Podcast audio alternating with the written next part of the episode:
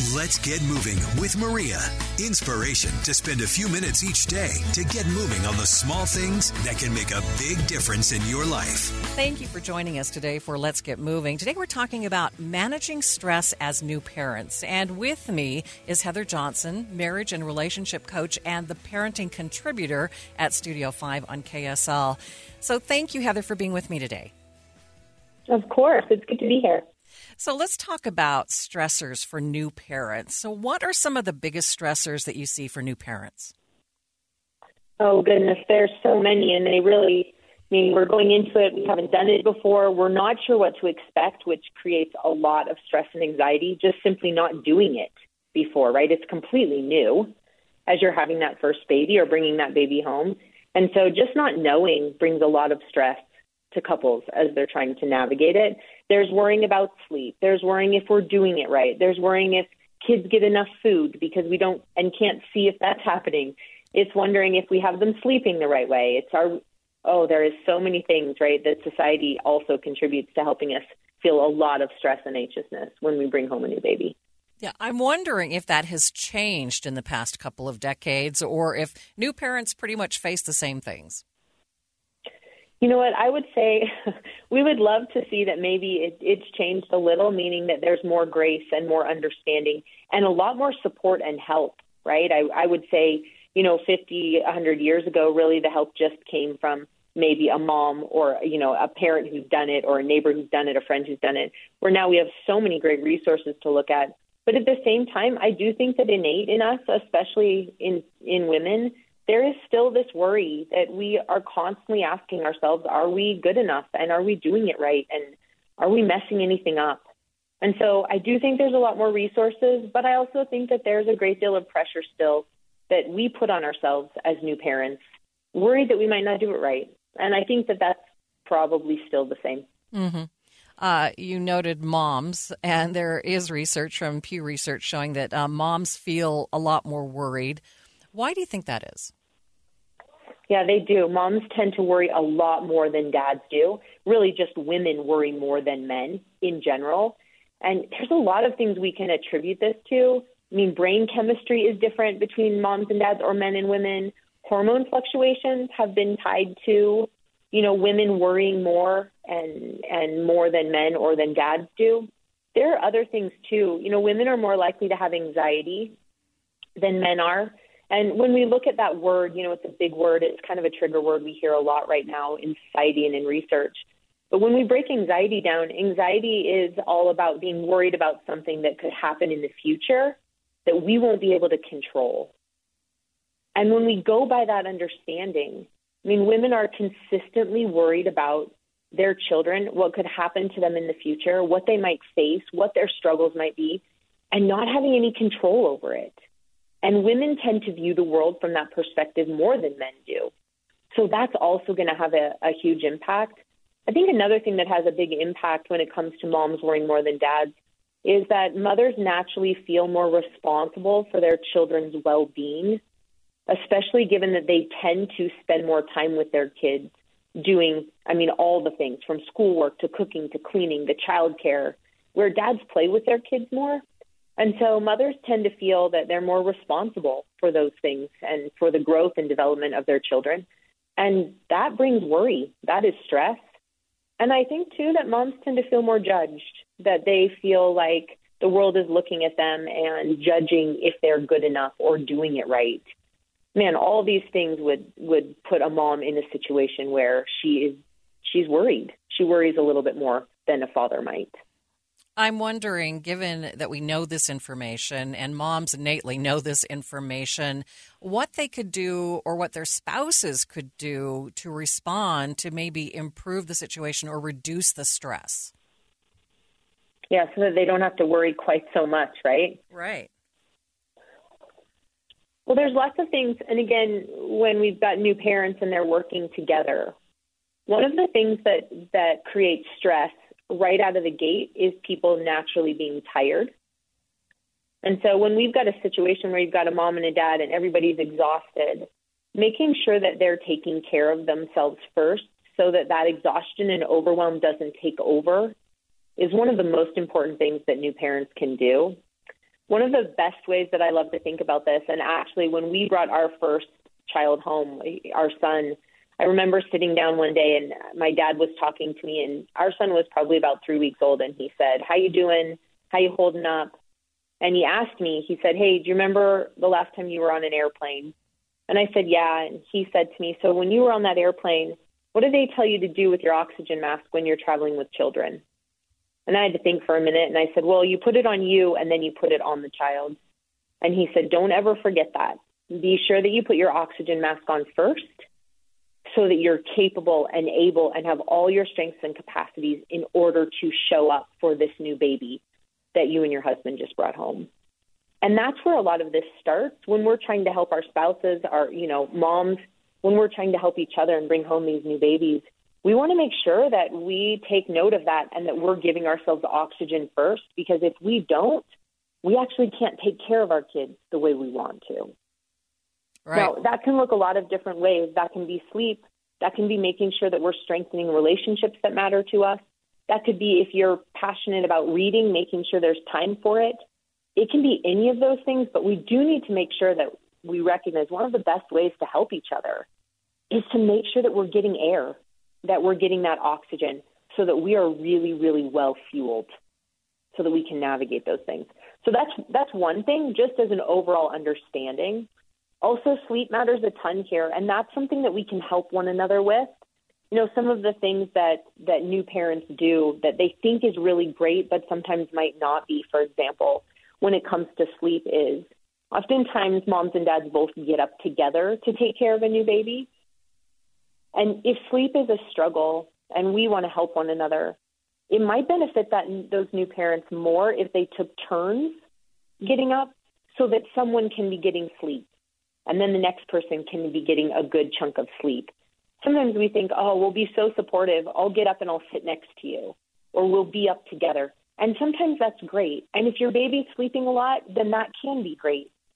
But if you're struggling to feel like you have fuel and energy and sleep is, a, is avoiding everyone, it's better to take turns so that everybody can get some sleep. So that, again, it's another way that you're putting your oxygen mask on first and how you're helping one another.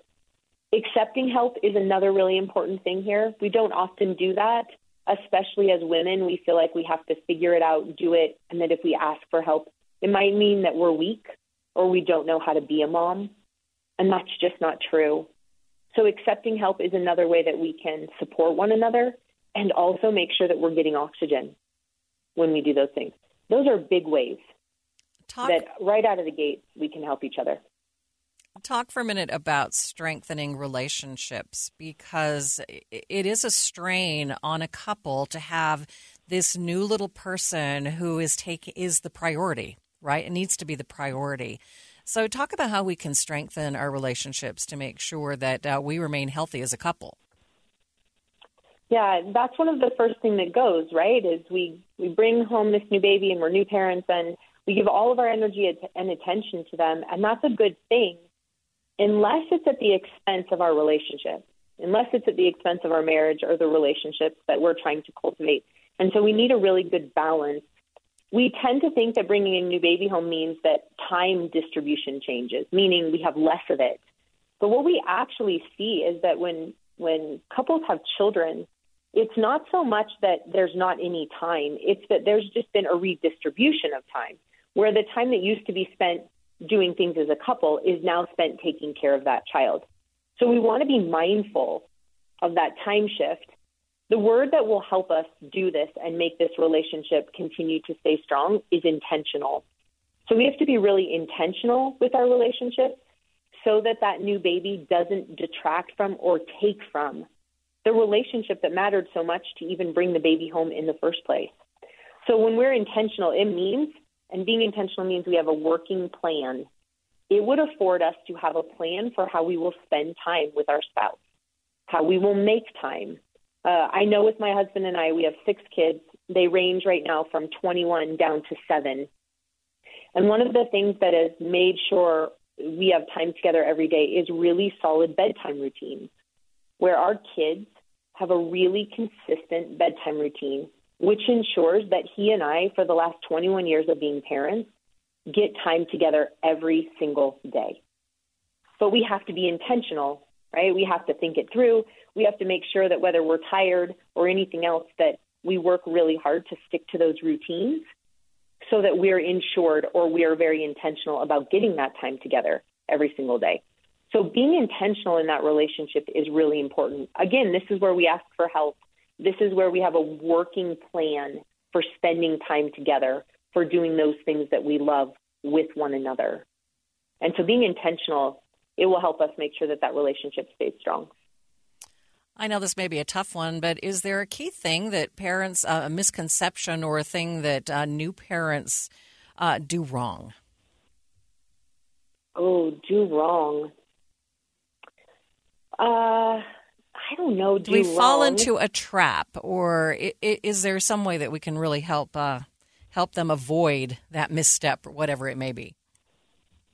Yeah, I think if we're looking for missteps, that space where we decide that we're being judged or that we need to be new parents in a certain way according to rules and, and guidelines that other people have set, I would for sure say that that is a misstep or a trap that we fall into. This idea that because we heard about it or we saw someone else doing it, especially if it's social media, things like that, that we compare. And I think anytime we compare, no matter what stage of life we're in, but as new parents, that's going to be a misstep. That's going to set us up to feel very trapped. It's also going to keep us from being able to see what it is that our new baby needs. It's going to put us in a position where we're so focused on the comparison and making sure that we match up that we can't see what would be most important for that new baby or for our relationships. We can't see those things. I think another thing that probably becomes a trap is when we don't recognize and we're shocked by the challenges of being a new parent. Right? We shouldn't be shocked at all that we're tired or that there's challenges or that there's things we don't know how to do or that there's things we don't understand. I think those are traps we fall into. So we want to take the shock value out of being tired. New parents, we're tired. Old parents, we're tired, right? There's challenges, there's unexpected circumstances. So when we take the shock value out of that, we can find ourselves in a position where we go, okay, I'm tired and I understand that this is part of being a parent. Or I'm not sure how to handle this challenge. And I know that I can reach out and ask people for advice or help. And taking the shock value out of things, I think really does help so that we're not in a position where we find ourselves so caught off guard. I think that's a trap when we don't allow the tired and the rested to coexist together and when we're shocked by it being a parent is a challenge. We will be tired. There will be things that we don't know how to do, and that's okay. You mentioned social media, and that is something that parents in the past didn't really have to deal with. How can parents, new parents, keep things in perspective? Because what we see on social media is just all the good stuff usually. Right. it is all the good stuff. We don't tend to see all the, the terrible challenges. We are seeing that a little bit more. People are being more transparent that way. But for the most part, you know, the old saying, right, where we're comparing our our practice reel to someone else's highlight reel. And so the comparison really does set us up to feel pretty uncomfortable about us being good enough. And so we want to manage that. That's an interesting question, too, because a lot of times with a new baby, we spend extra time on social media. You know, that baby's eating in the middle of the night, it's keeping us awake. And so even just turning it off and putting it away is a really great approach to take to slow down, to put it away, and to consistently remind ourselves what we're looking at. We want to make decisions for this new baby with our spouse. We want to make those choices for what's best for them, opposed to letting perfect strangers dictate if we're okay. And so remembering that and keeping that in mind when we are looking at social media. The other thing is when we view social media, we want to look at it and make sure that we see it as neutral information and recognize we get to decide if it's good or bad or if we're not enough. We decide that. But to look at pretty pictures, that's neutral. And a pretty picture doesn't mean that I'm not a good mom. It just means that that's a pretty nursery or that that's a, a fun idea. It doesn't mean anything about us. And so when we can make sure that social media doesn't mean anything about us being better or worse or enough, then social media doesn't have a negative impact on us, especially in these milestones where we're bringing home a new baby. All right. Any final thoughts for new parents? I think if there was one piece of advice that would be most powerful to parents, whether they're feeling overwhelmed yet or not, would be to make sure that regardless of getting sleep and taking turns and you know all of those things that we do to prepare, it would be to make sure that parents learn to manage their own emotions. When our emotions aren't under control, when we are not managing them, then it's really really hard to enjoy or be engaged with with being a new parent. So when we're hearing things like uh, "I won't ever be myself again," or "This is too hard," or having a baby means I don't get to do things I love, that type of emotional management really does take its toll on us. So to make sure that we can manage our emotions and that our emotional intelligence is in a healthy place, if it's not, it's worth all the energy to get there. And it's probably the most important thing that any parent, especially a new parent, can do. Yeah, in retrospect, uh, they grow up so quickly. Enjoy that time with them for sure. Absolutely. And when we manage, like we've said, manage those emotions, we get to. We actually get to enjoy it because we're not spending so much energy managing the unhealthy thinking. Heather, thank you so much for being with me today. Of course, it was great to be here. Thanks.